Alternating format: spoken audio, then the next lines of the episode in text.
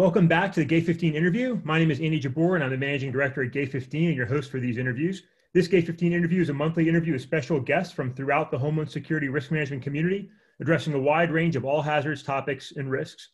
You can read more about Gate 15's full podcast menu at our podcast page. You can subscribe and enjoy all the Gate 15 podcasts on Anchor, Apple, Spotify, as well as pretty much anywhere else you may listen to your favorite podcasts.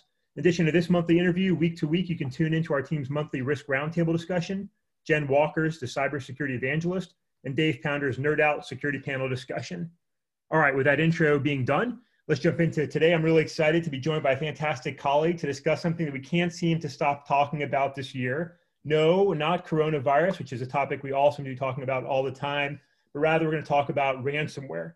After great success in 2017, many said ransomware was dead as we entered 2018, but certainly 2019 and 2020 has shown us that ransomware threats have shown they are not only not dead, but very much alive, active, and continuing to evolve. We'll discuss all that and more today as we talk with Jeremy Kennelly with FireEye in this month's Gate 15 interview. Jeremy, thanks so much for joining me today. Very glad to be talking with you. I had the pleasure of speaking with one of your FireEye colleagues in last month's interview focused on disinformation, and Lee was a fantastic guest. I'll include the uh, link to that in the show notes. But as we get going, can you introduce yourself to our listeners today? Absolutely, and uh, thanks for the invite on the show. Um, it's it's it's a good opportunity to sort of talk about an issue that we all care way too much about. um, so yeah, my, so my name is Jeremy Kennelly. I am one of the managers uh, within Mandiant Intelligence, focused on tracking uh, financially motivated crime. You know, a huge proportion of which uh, seems to be you know various ransomware schemes that are occurring out there. But you know, the, our area of a focus goes well beyond that to uh, threat actors targeting uh, credit card data or, or effectively anything that can be monetized on the underground or via other means.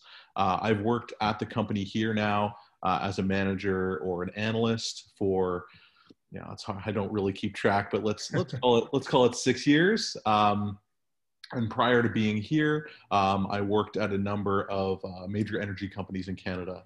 So in you know as uh, you know in, in various operational and architectural roles in their security organizations. Awesome. Well, we're glad that you're uh, you've been selling FireEye for a while. and We're really glad to have you join us here today. So thanks for making time to do that and being uh, being a partner in this. So why don't we start with some basic background? I know there's there's been a lot discussed about ransomware all year long. Uh, sometimes sounds like it's something new and you've never heard of before, but really ransomware isn't that new, although it's certainly continued to evolve uh, over the years. So can you give us a little bit of understanding of where this threat has come from? Yeah, absolutely. So, I mean, there's a lot. There's a lot out there. There's a lot of different histories, uh, and the information can be interpreted in a couple of a couple of ways. But really, you know, if you look way back in time, you know, uh, you know, more than 10 years, 15 years or so, you sort of see the advent of malware that does file encryption of some sort. Um, it really shared very little with a sort of com- you know common, more modern ransomware, um, which I, I, I suggest uh, you know is, is more than just a file encryption tool. But you know we've seen sort of malware doing file encryption for quite a long time. Um, you know, but it's only sort of in the early 20 teens that we really saw this sort of big uptick in what is you know more commonly considered uh, you know modern ransomware. So early on, you had things like CryptoLocker, CryptoWall, TeslaCrypt, and a couple of other major players that all appeared in like the 2012, 2013 timeline or, or thereabouts, or shortly thereafter. Um, and this ransomware, um, you know, had had a bunch of things in common. So it would uh, install it on a host, it would encrypt files, it would either drop a ransom note, or it would communicate with the user in some fashion about how they could pay a ransom. So it might change your background uh, to an image that included instructions. It might create text files in your system. Uh, it might uh, sort of launch pop-up menus or pop-up windows that would give you instructions on how to pay or how to get information on uh, the particular scheme at play. But you know, those schemes had a lot. You know, they looked a lot like much of the modern ransomware up until even very recently. So those things about you know changing backgrounds, creating text files, encrypting files, you know, communicating with users via you know uh, Tor websites, you know this kind of stuff.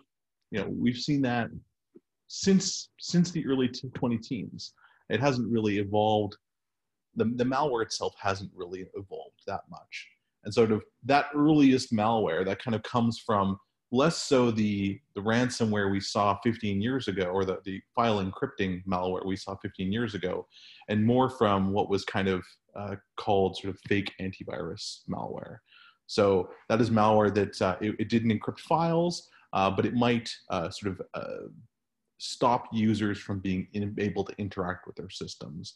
So, you know, probably you know eight eight or so years ago, nine years ago, this would have been a very prevalent threat where you would receive an email, uh, there'd be a malicious attachment on it, or you would download a piece of software that would be compromised, um, and it would basically lock out your computer.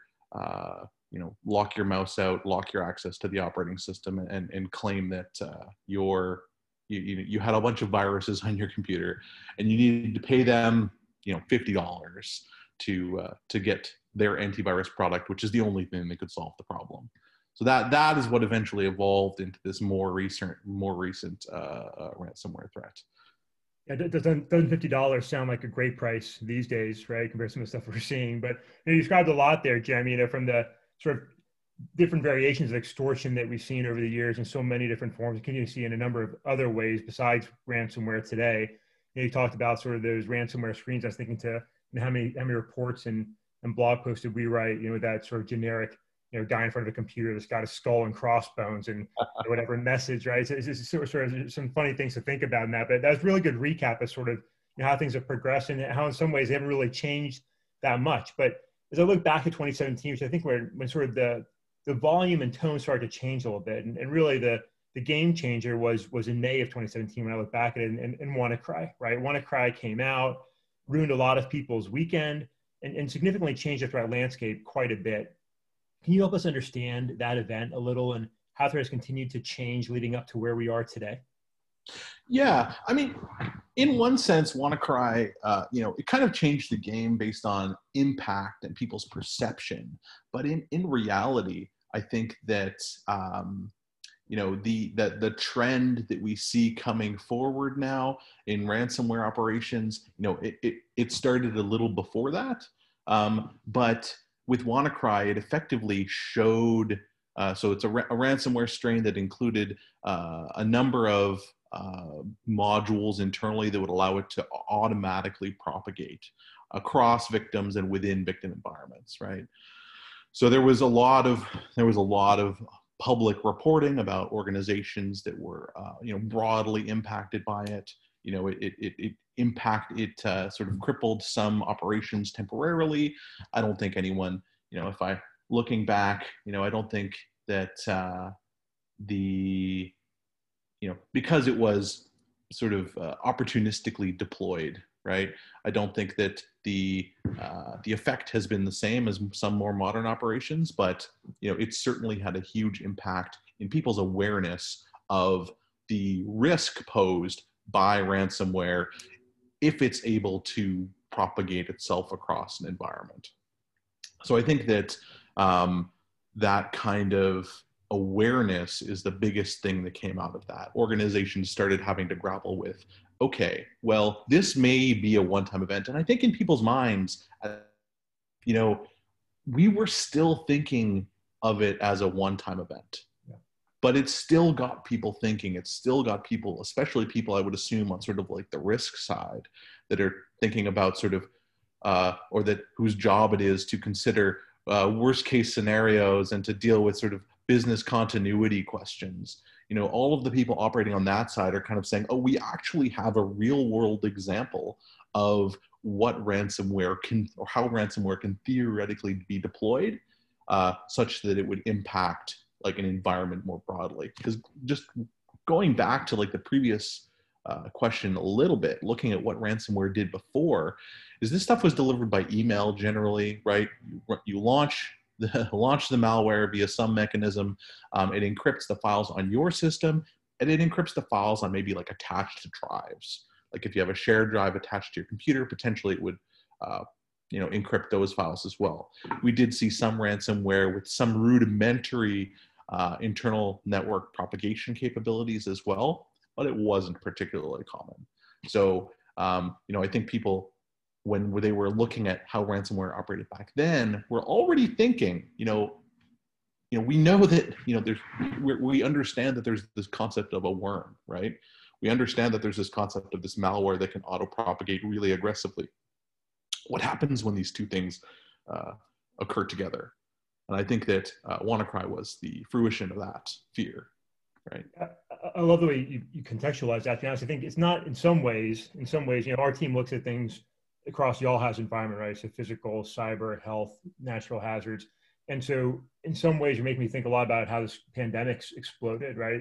Mm-hmm. In both cases, I think these were things that people that pay attention to certain threat concerns, to certain expertise in certain disciplines, were sort of aware of and knew was possible, and in some cases had some anxiety about, but but hadn't been sort of there in front of people to make everybody else sort of in that risk management community in the organization really embrace it as oh man this is something that's really you know possible and can really hurt us. And you know, thinking about WannaCry kind of thinking about the way the pandemic's unfolded and how it surprisingly but not unsurprisingly caught so many people completely off guard and unprepared.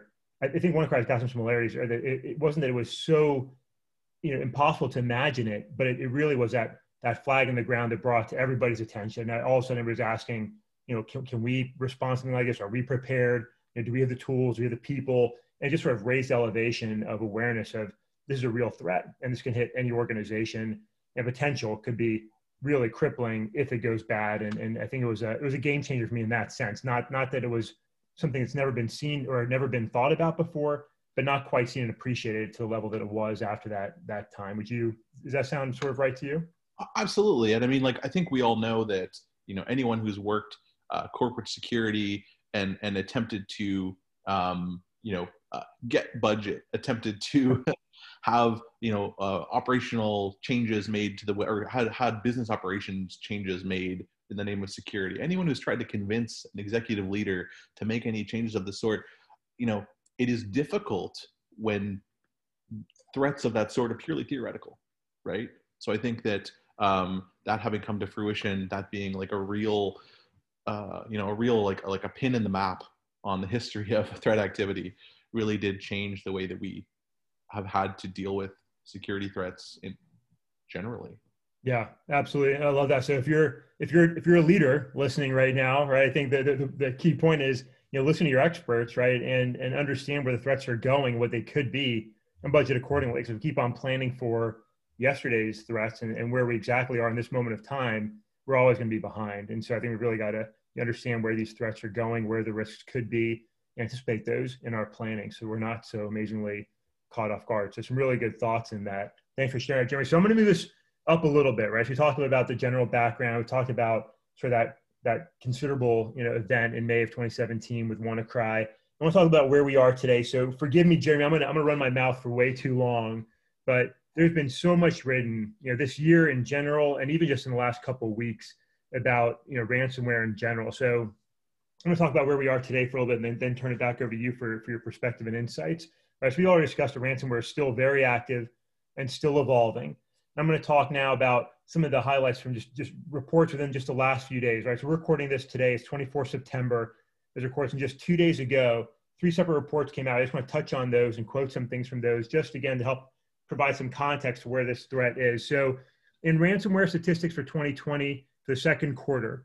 NCSoft wrote, in quarter two 2020, we saw the continued trend of ransomware groups exfiltrating data prior to encryption and using the stolen data as additional leverage to extort victims.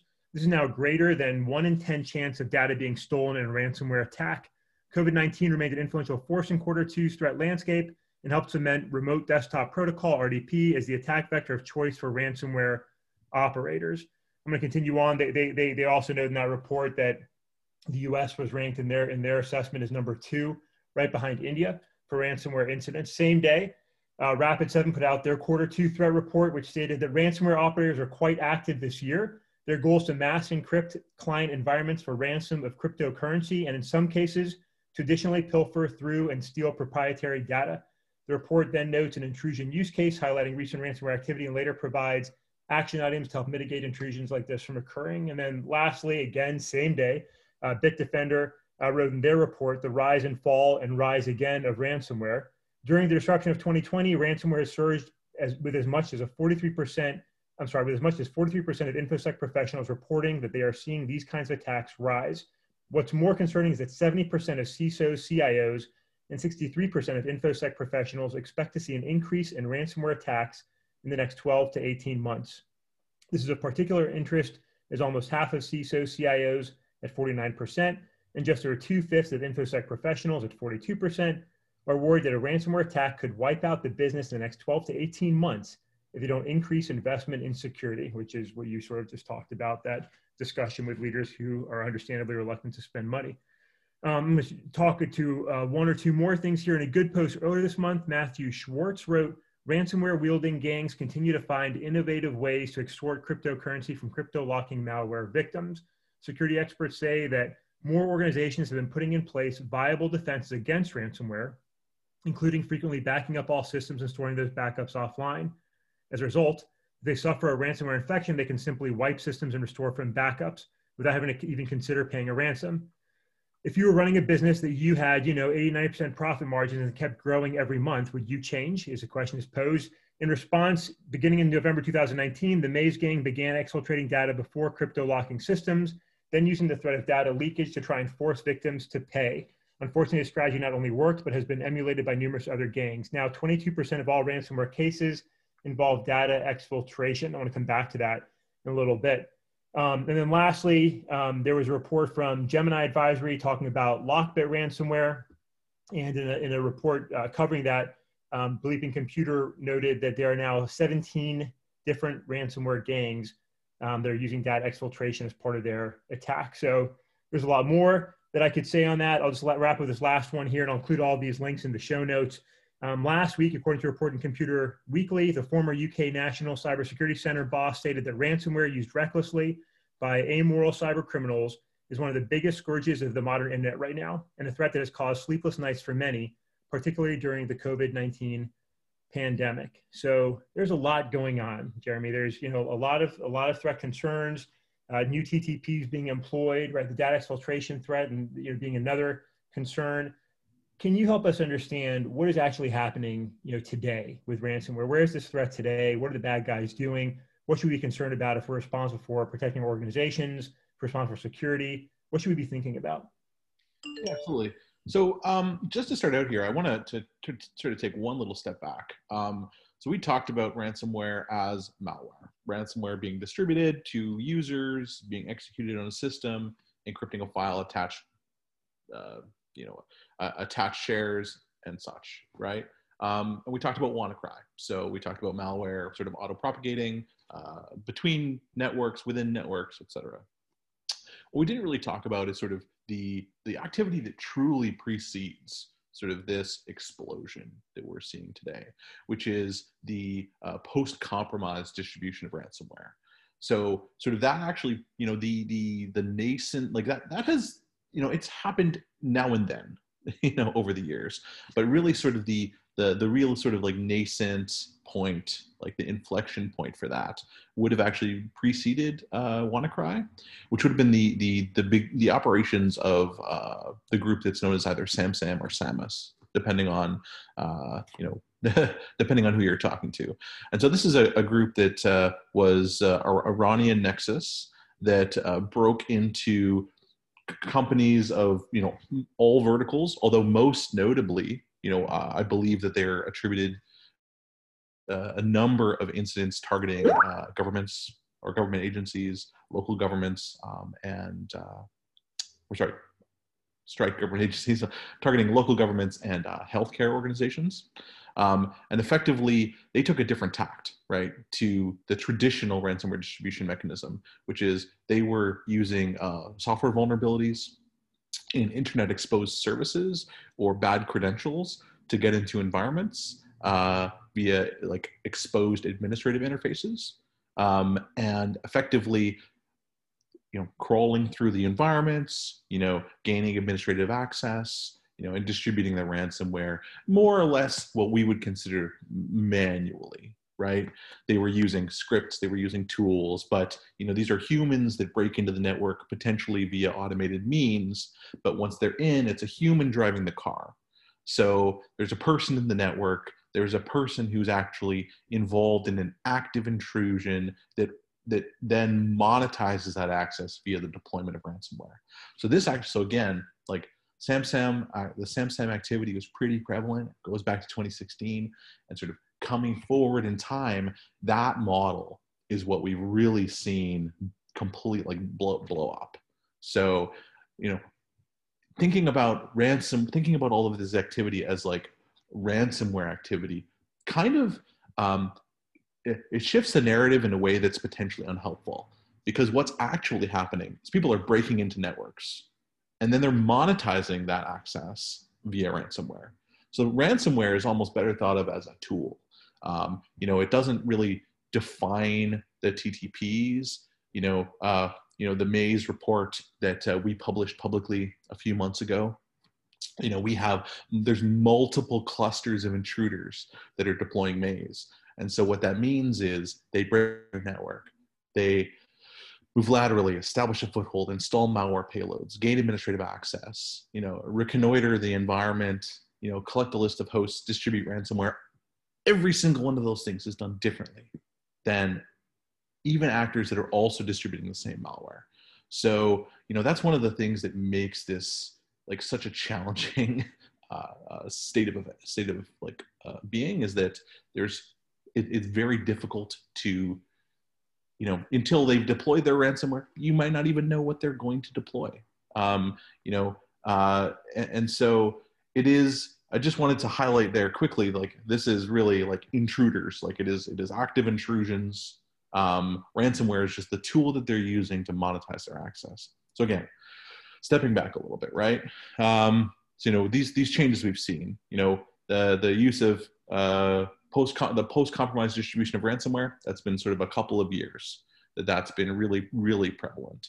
Although again sort of originated or not originated but you know popularized by SamSam as early as 2016 um, more recently we see them effectively following this same template.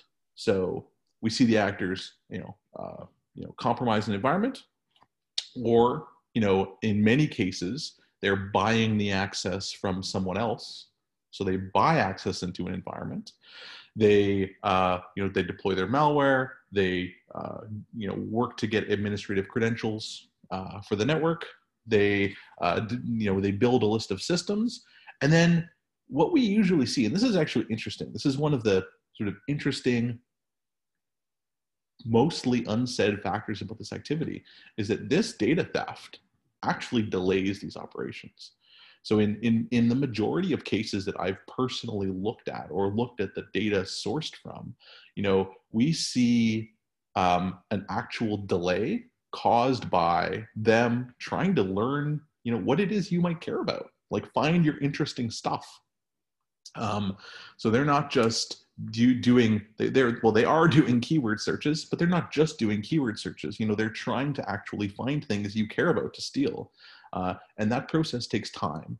So one of the things to think about when doing your threat model around this activity, right, is just that um, you know they're they're currently at least in a lot of these cases we see sort of a delay uh, where the actors sort of pause operations, spend time attempting to find something to steal, uh, uh you know, bundle all that information up, exfiltrate it, and then generally uh, encryption starts immediately. So we see sort of the intrusion progress as normal. Then we see a period of uh, sort of data reconnaissance and theft, and then encryption follows. So um, that's just one of the, uh, just a note about sort of one of the ways that this has actually changed operationally for these actors. Because traditionally, we would see in many cases that the intrusion would happen seamlessly. You know, so, you know, going back to prior to the popularization of this data theft, you know, we would see sort of, uh, you know, a more fluid intrusion path, right? Um, sorry, go ahead. Sorry? No, continue. Sorry, I didn't mean to. Oh, yeah, yeah. Um, but then the other thing, and this is just this is more of like a uh, a personal thought experiment around, you know, me trying to think about you know why, why it is that they have really evolved to do this data theft right uh, and just pause on that quickly uh, the what is actually happening here. There these actors uh, involved with all these different. I think there's there's certainly more of these these different sort of uh, ransomware services at this point. Um, they will uh, steal data, um, encrypt files in a in a victim's environment, and then they will contact the victim, and they will threaten to release such and such information, uh, and if they don't pay uh, or pay a ransom or an extortion fee. And sometimes there'll be a single fee. That single fee will ensure that your, your data is deleted, it is not published, and it will get you a decryption key or a decryption tool for decrypting your environment. Uh, sometimes the actors will actually extort, uh, they, they will say, okay, it is, it is X Bitcoin for a decryption tool, and it is uh, Y Bitcoin for us not to publish your data. Uh, and and sometimes they have even other, there's even other services that actors will sometimes offer um, to you know to, to have you pay for uh, as part of you know uh, righting the ship after after being impacted. So when someone does not pay, generally that's when we see these actors. Uh, they publish these uh, you know data dumps up to uh, sites that are generally operated on Tor that were published to Tor that will uh, make some subset of data from that client environment available publicly. Um, you know, very often uh, the data they steal is uh, related to the IT systems of the of the of the environment. So potentially it'll be data extracted from Active Directory. Um, you know, it might be data related to, in some cases, their their clients. You know, it, you know, it varies uh, significantly, but uh, but we see sort of uh, that pipeline of uh, data getting published to these websites as part of the attempted the attempt that these actors are making to get you to pay an extortion fee or to pay a ransom fee. Um, and so getting back to the other point I was making is that I think that this is kind of a, uh, from a thought experiment perspective, this is a, a band-aid on a problem that the actors have.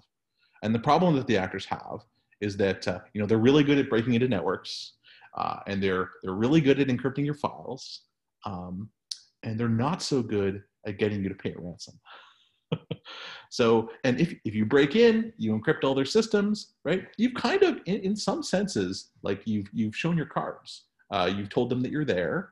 Um, you know, they potentially will call someone in to help for incident response. You know, they might uh, they might not have that hard a time uh, removing your foothold from the environment. So in a sense, you've kind of you again you, you've shown your cards. You uh, are giving up your ability to monetize that access in some other way. So your ability to get them to pay a ransom is the only way you can make money off of the time and effort you uh, encrypting their environment.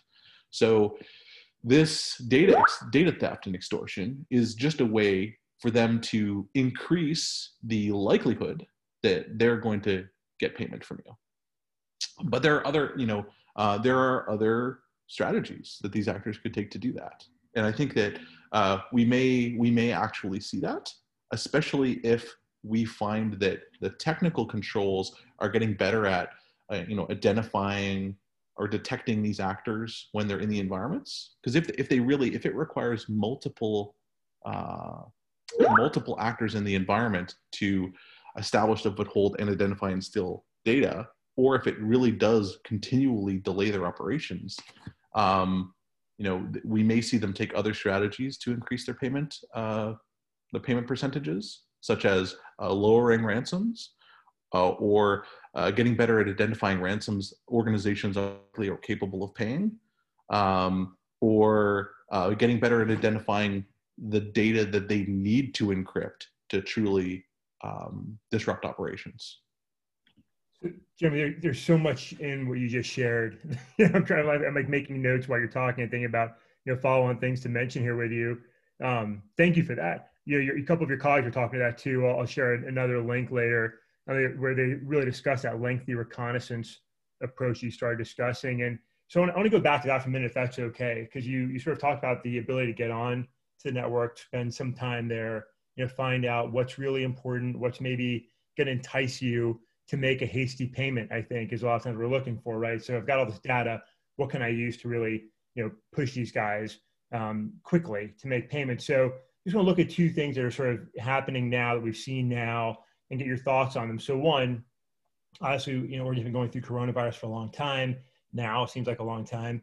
Um, and, and, so they've been dealing with different threats there.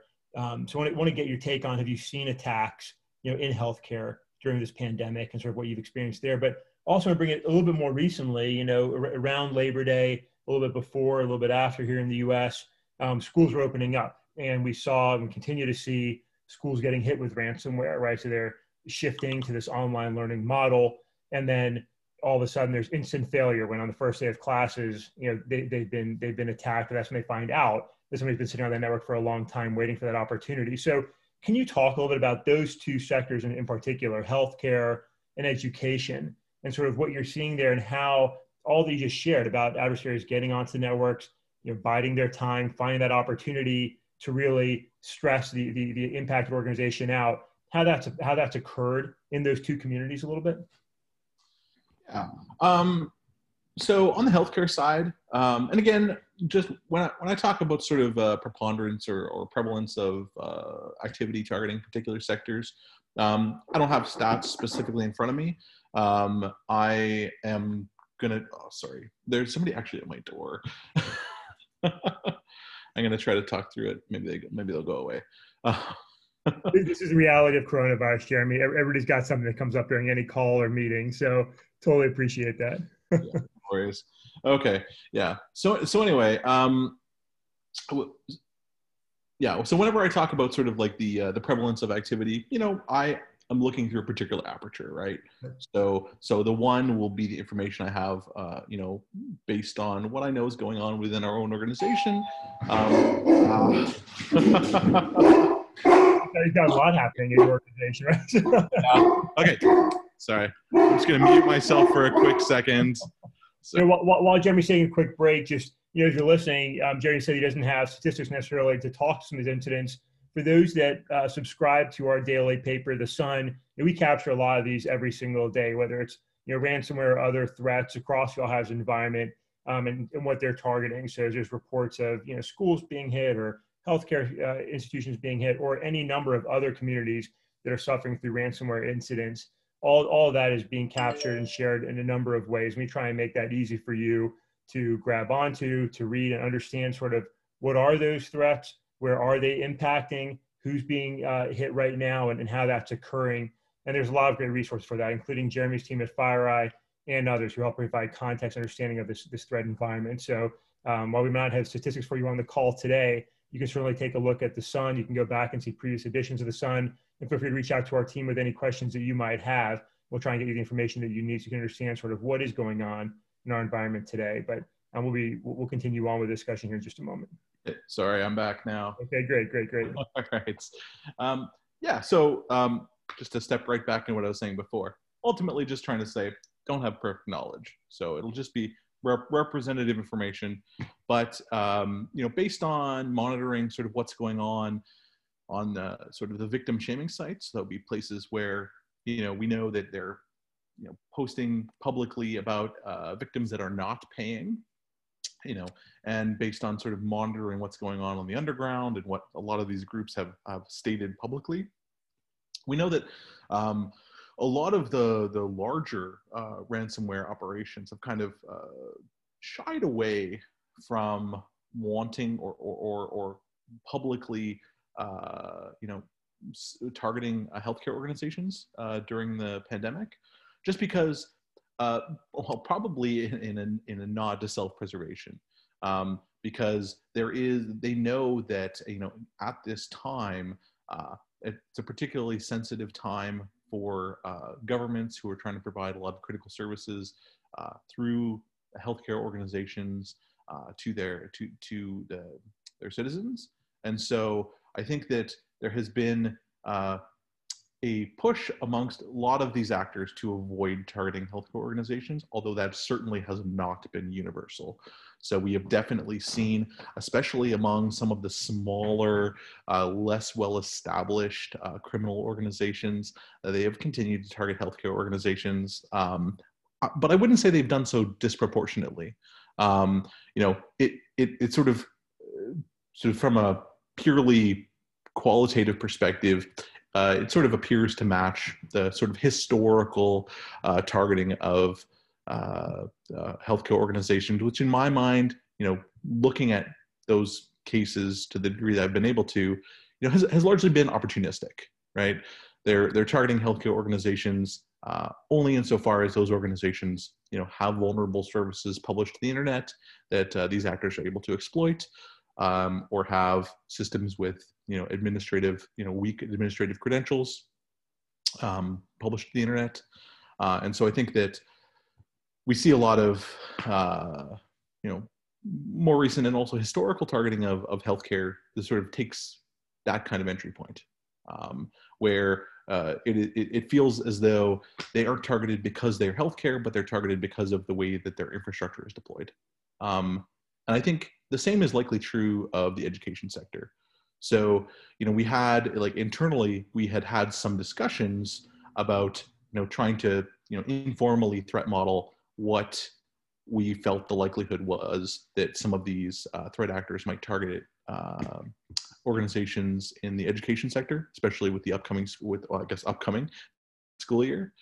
Um, and you know, it, it didn't seem, you know, it, it is another one of those cases where it is almost certainly not in the threat actor's best interests um, to target um, target them disproportionately at least.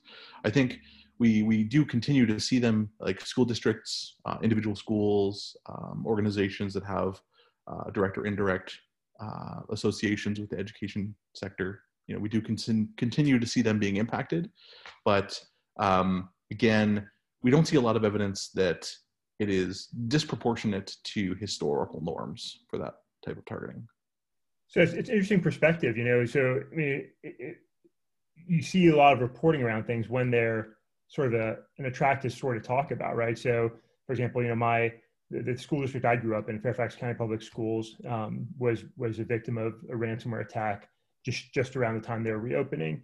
And so, if I'm hearing you right, you're saying that hey, not really seeing these you know surge in any one sector at any given time or disproportionate to their historical sort of you know incident rate maybe we're just giving them a little bit more visibility because they're a, a, a topical you know subject at that time right so we're talking about schools reopening and there's attacks being conducted. Am, am i hearing you right in, in saying that?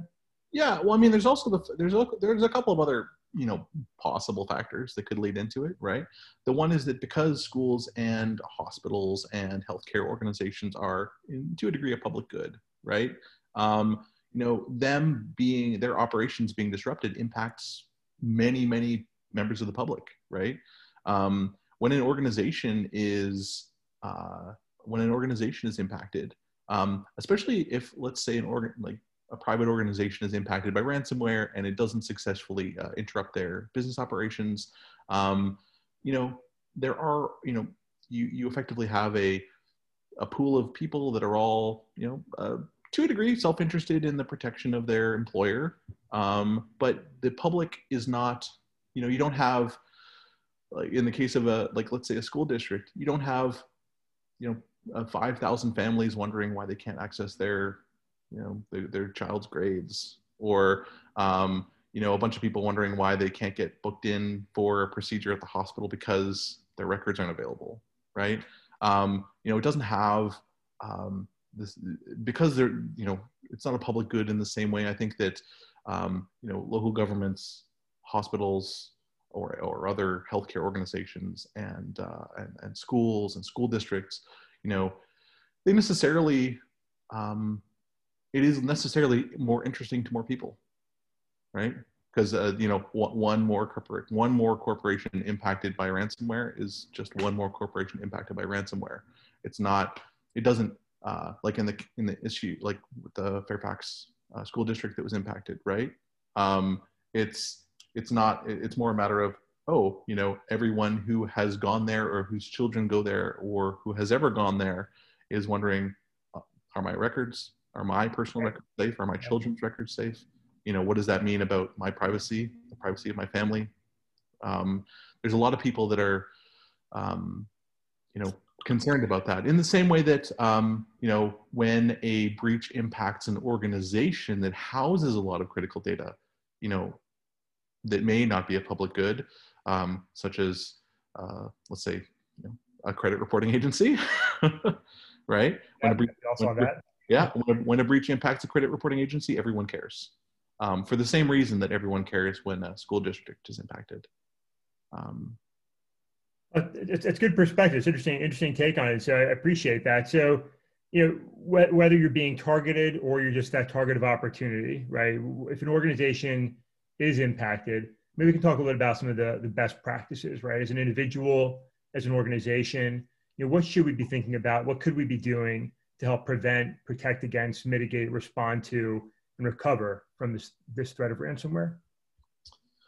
Yeah, oh, I mean it's a, it's a really complex problem, um, especially from the perspective, you know, that again the way that I like to think about it is it's less about the ransomware and it's more about the the intrusions, right?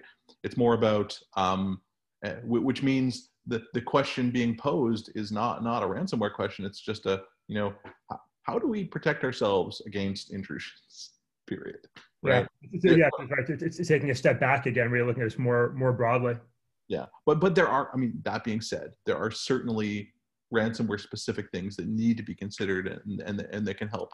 Um, uh, you know there are with, with, sort of the you know people are starting you know the world's starting to shift back at least temporarily for now but um, you know with a lot of people working from home who may not previously have right? Um, what that means is uh, you know previously where a lot of these actors are going to be accessing sort of uh, accessing your network via you know legitimate VPN accounts or legitimate administrative services from the internet. You know now organizations are potentially seeing a lot more of their sort of legitimate business traffic uh, being inbound from the internet. So you know that that does sort of change like where defenders need to be watching, uh, and you know there's there's the normal stuff out there. You know, uh, deploy two-factor authentication to any internet exposed services. Um, you want to uh, monitor for administrative protocols coming from you know VPN environments. Um, you want to uh, monitor for the use of uh, common tools and methods uh, used by these actors uh, to do enumeration of hosts and across networks. So tools like AdFind, which is not inherently malicious, but we do see uh, many of these actors using in their operations to enumerate hosts across networks. The same with a lot of, you know, we see them using um, uh, generic port scanning tools. So monitoring for internal port scanning, which was, you know, is kind of the bane of defenders to some degree, super noisy, fairly common. But, you know, monitoring for things that look like scanning on internal networks um, can help you identify sort of the, these intrusions um, based on sort of some of the some of the very few unique elements of them right? Because the things the things that make a ransomware distribution intrusion different from another intrusion are are very small right? Uh, you know that they're going to be doing i guess two main things right? You know that they're going to be trying to build a big list of hosts to deploy ransomware to and you know that they're going to be deploying ransomware to those hosts. So, you know, uh, identifying the tools and methods those actors are using to build their host lists, you know, can be helpful. Um, but there are actors that are doing it in ways that are, are still difficult to detect. Um, outside of that, you know, with the actual, you know, distribution of the ransomware to hosts, you know, you can watch for, um, you know, uh, large traffic, you know, a large amount of traffic uh, going from one or a small number of hosts to many hosts across the network. Um, you can watch for the creation of services with predictor uh, services with the same name across uh, hosts. Use of uh, PsExec, which is again a, legitimate tool used by many uh, administrators, but is also used in nearly every ransomware distribution operation.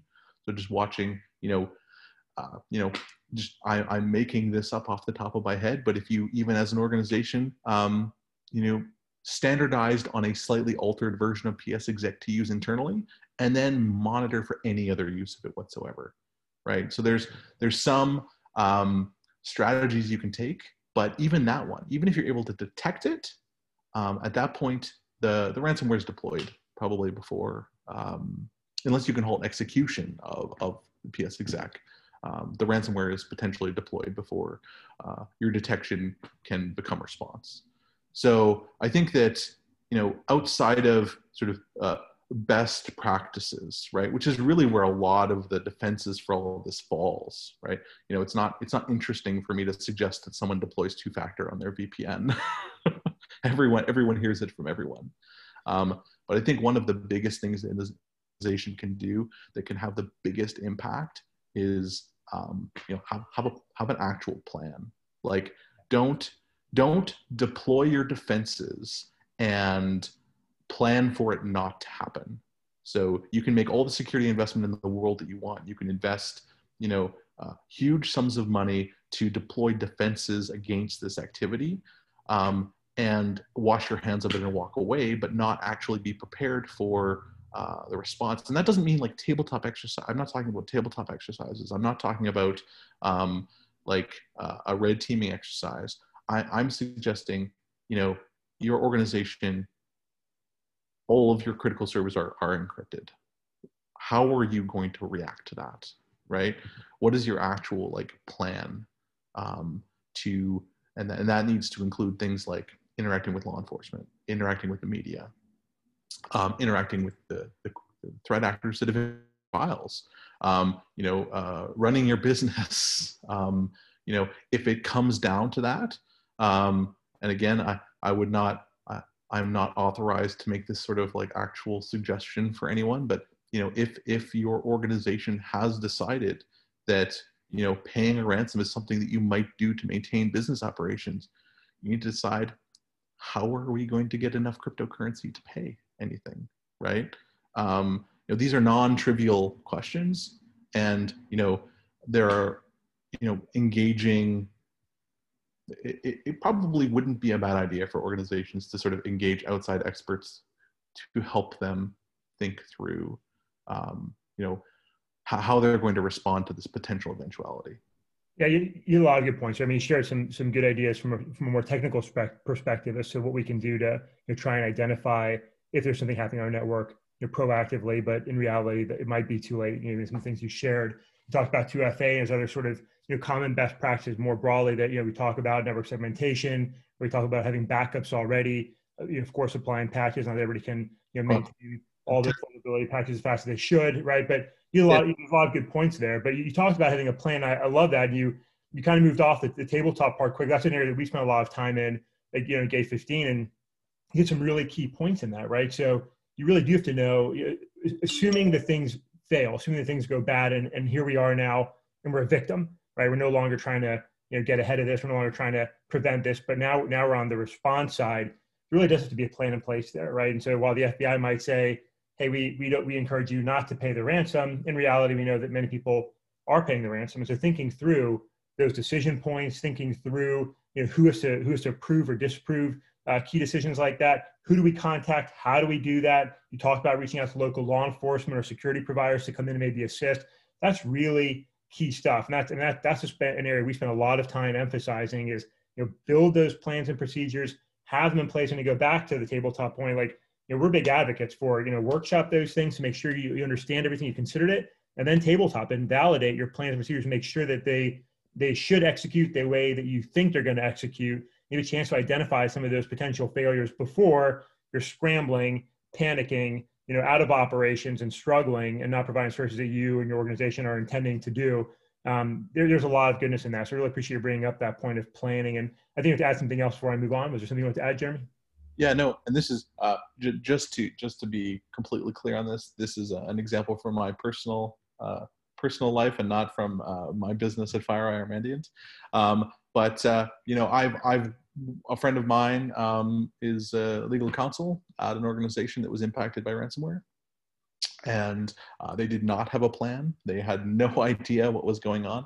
They they didn't even realize the implications of some of their data being encrypted in a way that ended up costing them their business. Um, and I'm not talking about a Fortune 100 company here, right? Um, but you know, not not thinking through the business impacts especially because th- there are like even from a like a a risk perspective, organizations will you know they'll implement backups, but you know this this particular system it creates so much data that we can't afford to back it up, right? That that is that is a business decision that gets made all the time. Um, and but but you really need to realize the implications think through the implications of that think through yeah uh, think through everything because it, it yeah. can have real real consequences um, on, on your business. Yeah absolutely. I think you know i, I grew up as a, as a, as a military guy and you know the terms we often look at there is you know what's the the, the, the most dangerous course of action and what's what's the most likely course of action. You got to think through sort of both of those right? What worst case what what are all things that could go wrong that could be that catastrophic incident for us? And then also appreciate what's most likely to occur and what should be prepared for and sort of understanding those two you can help sort of assess what you need to prioritize where you need to spend some money put some effort make those plans and again mitigate those risks as best you can so a lot of really good points here jim i'm going to move to a last sort of thought and, and move through kind of quickly as we move to wrap up but one of the things we talk about a lot at Gate 15 is, is the idea of blended threats, right? Which we define as a natural, accidental, or purposeful physical or cyber danger that has or indicates potential of crossover impact and harm life, information, operations, the environment, and property. And so, you know, this time last year, October last year, we saw a ransomware incident affect a hospital in Alabama. They had to turn uh, people away. They had to get sources elsewhere because they were not able to support them because they were dealing with that ransomware incident. You know, whether they did or didn't think through that ahead of time, I don't know. But they were reacting to it. Fast forward, you know, 11 months later, Germany, another ransomware incident in a hospital, and unfortunately, this time it looks like it resulted in actual death of somebody uh, because the, the primary facility they were going to couldn't take care of them. And in that transition to an alternate facility, the individual died along the way. It's kind of scary to see, you know, the potential for a ransomware attack to have crossover effects from that network activity to physical impacts, even to potentially, in reality, as we've seen now, the loss of life. So, as somebody's looking at this, you know, from your organization and personally, just just real briefly, are there are there some areas that you think this is where you can see ransomware continuing to evolve and move to as we move forward? I mean, I think that um, a lot of traditional financially motivated criminals are are truly incentivized to not cause loss of life, right? To not have that kind of impact. That's not to say that they won't, right? Um, but they know that you know it, it, it can colloquially right it brings a lot of heat right?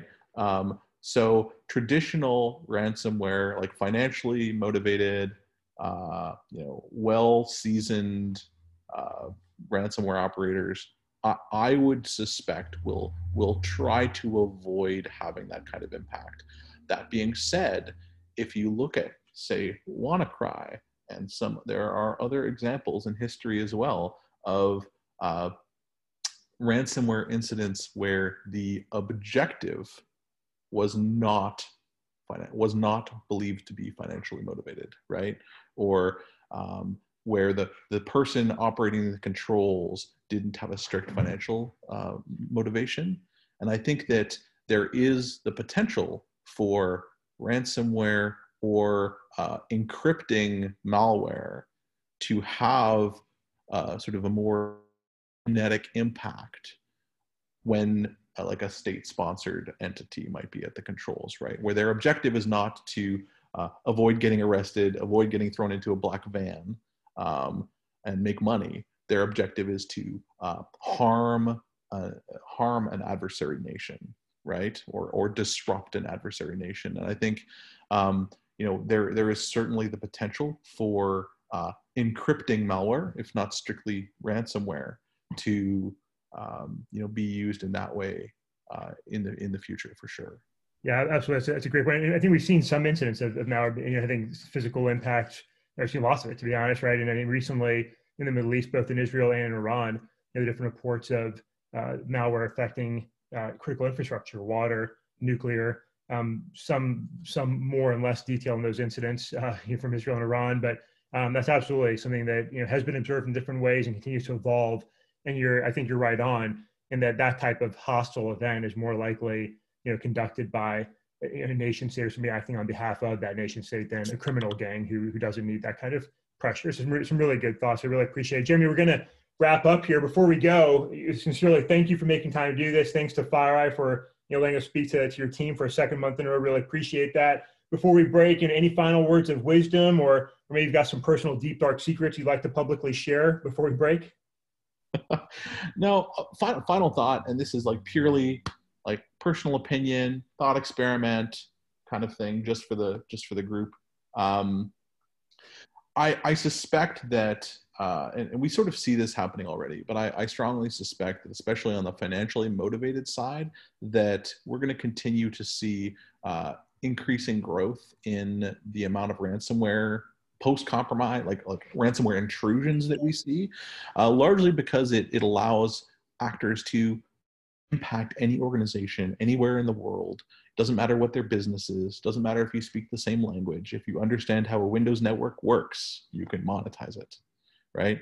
Um, and so i think that and, and, there's no you know if traditional attacks where they're stealing say credit cards they need to sell them right they, there's a whole additional effort required to make you know turn your work into money and i think because um, you know the advent of of uh, advent and prevalence of cryptocurrency and the capability to change that into real money um, and the ease with which these schemes work, um, I suspect that this is uh, likely to be the primary financially motivated threat for the foreseeable future, long term. Um, and and I, I would imagine a majority of the criminal ecosystem will shift to working directly or in a supporting capability towards these types of schemes. So this is certainly not going away and likely only to increase in prevalence. You know, what the what the future looks like is specifically, you know, what schemes they they they believe become more or are going to be more effective may be difficult to predict. Um, but they're only going to get better at it and it's only going to become more prevalent.